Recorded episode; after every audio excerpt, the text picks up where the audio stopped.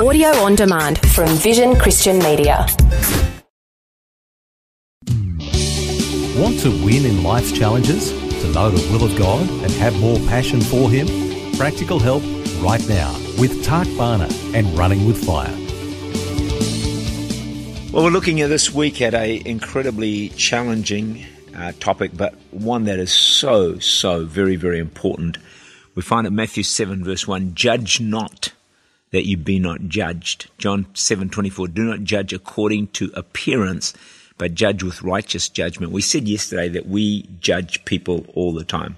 The way they walk, the way they talk, the car they drive, the way they dress, their hairstyle, all of that. When a person doesn't have the hairstyle that you approve of, you immediately kind of like distance them a little bit, or you think, what's wrong with them? I think the truth is, what's wrong with us? Because we're doing the judging. Remember Jesus?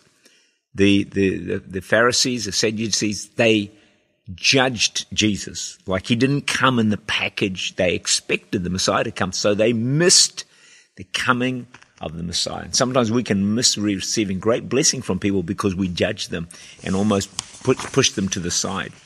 Luke 19:41-42. Now as he drew near, he saw the city and wept over it, saying, if you had known, even you, especially in this your day, the things that make for your peace, but now they are hidden from your eyes. That's when they miss the coming of the Messiah.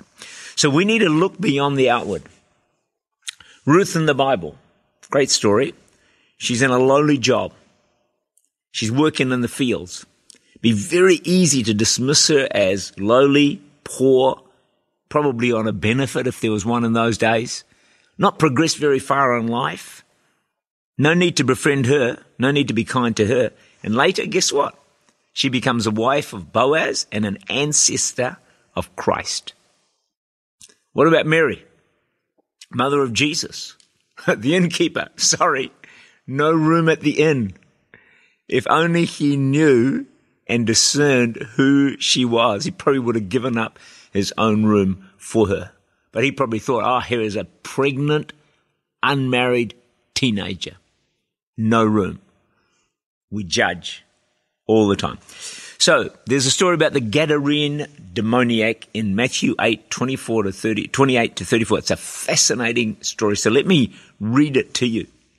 When he had come to the other side, this is Jesus, to the country of the Gergesenes, there met him two demon-possessed men coming out of the tombs, exceedingly fierce, so that no one could pass that way.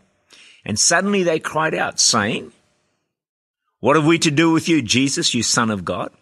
Have you come here to torment us before the time? See, they recognized that Jesus was the Son of God. I always find that interesting. The spirit world knows. The demons know who Jesus is. So they're in a panic right now. Have you come to torment us before the time? Now, a good way off from them, there was a herd of many swine feeding. So the demons begged him, saying, if you cast us out, again, they knew Jesus' authority. Interesting, isn't it? Permit us to go away into the herd of swine. And he said to them, go. So when they had come out, they went into the herd of swine. And suddenly the whole herd of swine ran violently down the steep face into the sea and perished in the water. Then those who kept them fled, and they went away into the city and told everything, including what had happened to the demon-possessed men. And now listen to this. And behold, the whole city came out to meet Jesus, who'd done this incredible miracle. And when they saw him, they begged him to depart from their region. So here's this supernatural miracle worker's turned out. They said, get out of here. I kind of can't put my head around that. I mean, if if I saw something like that happen, I'd want to know a bit more about the person. So here's the Gadarene demoniac. Think about him. A man with 10,000 demons, uncouth, long-haired, wild, no home, lived in a graveyard. If you saw him on the street, if I saw him, I would judge him. I'd probably avoid him. I think he's a no-hoper. Why can't he sort himself out? I'd probably see him as a menace to society and would be better off without him. That's how I would have judged him, by his outward appearance. Yet in this story, Jesus loves him. He's wonderfully saved. He proclaims in 10 cities the message of Jesus. Now listen to this. The Gadarene demoniac was marked by God to serve him and be incredibly fruitful in living for Jesus. someone I would have dismissed as a menace to society. And there's many testimonies today. We hear them all the time. People with terrible backgrounds, they get radically saved and they get used by God, and we rejoice and we love to hear their stories. But here's the question I'm raising today. How would we have judged them or viewed them before God got a hold of their lives? Before they were changed and transformed them? Would we have seen the treasure? Would we have seen the hidden worth and potential in them? Would we have seen them made in the image of God? For me to answer that, I think not. That's why God says, don't judge.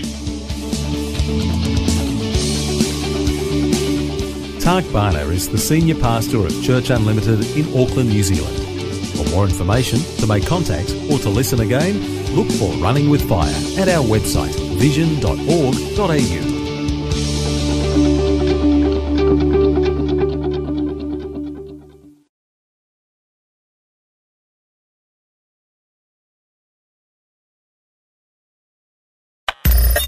Thanks for taking time to listen to this audio on demand from Vision Christian Media. To find out more about us, go to vision.org.au.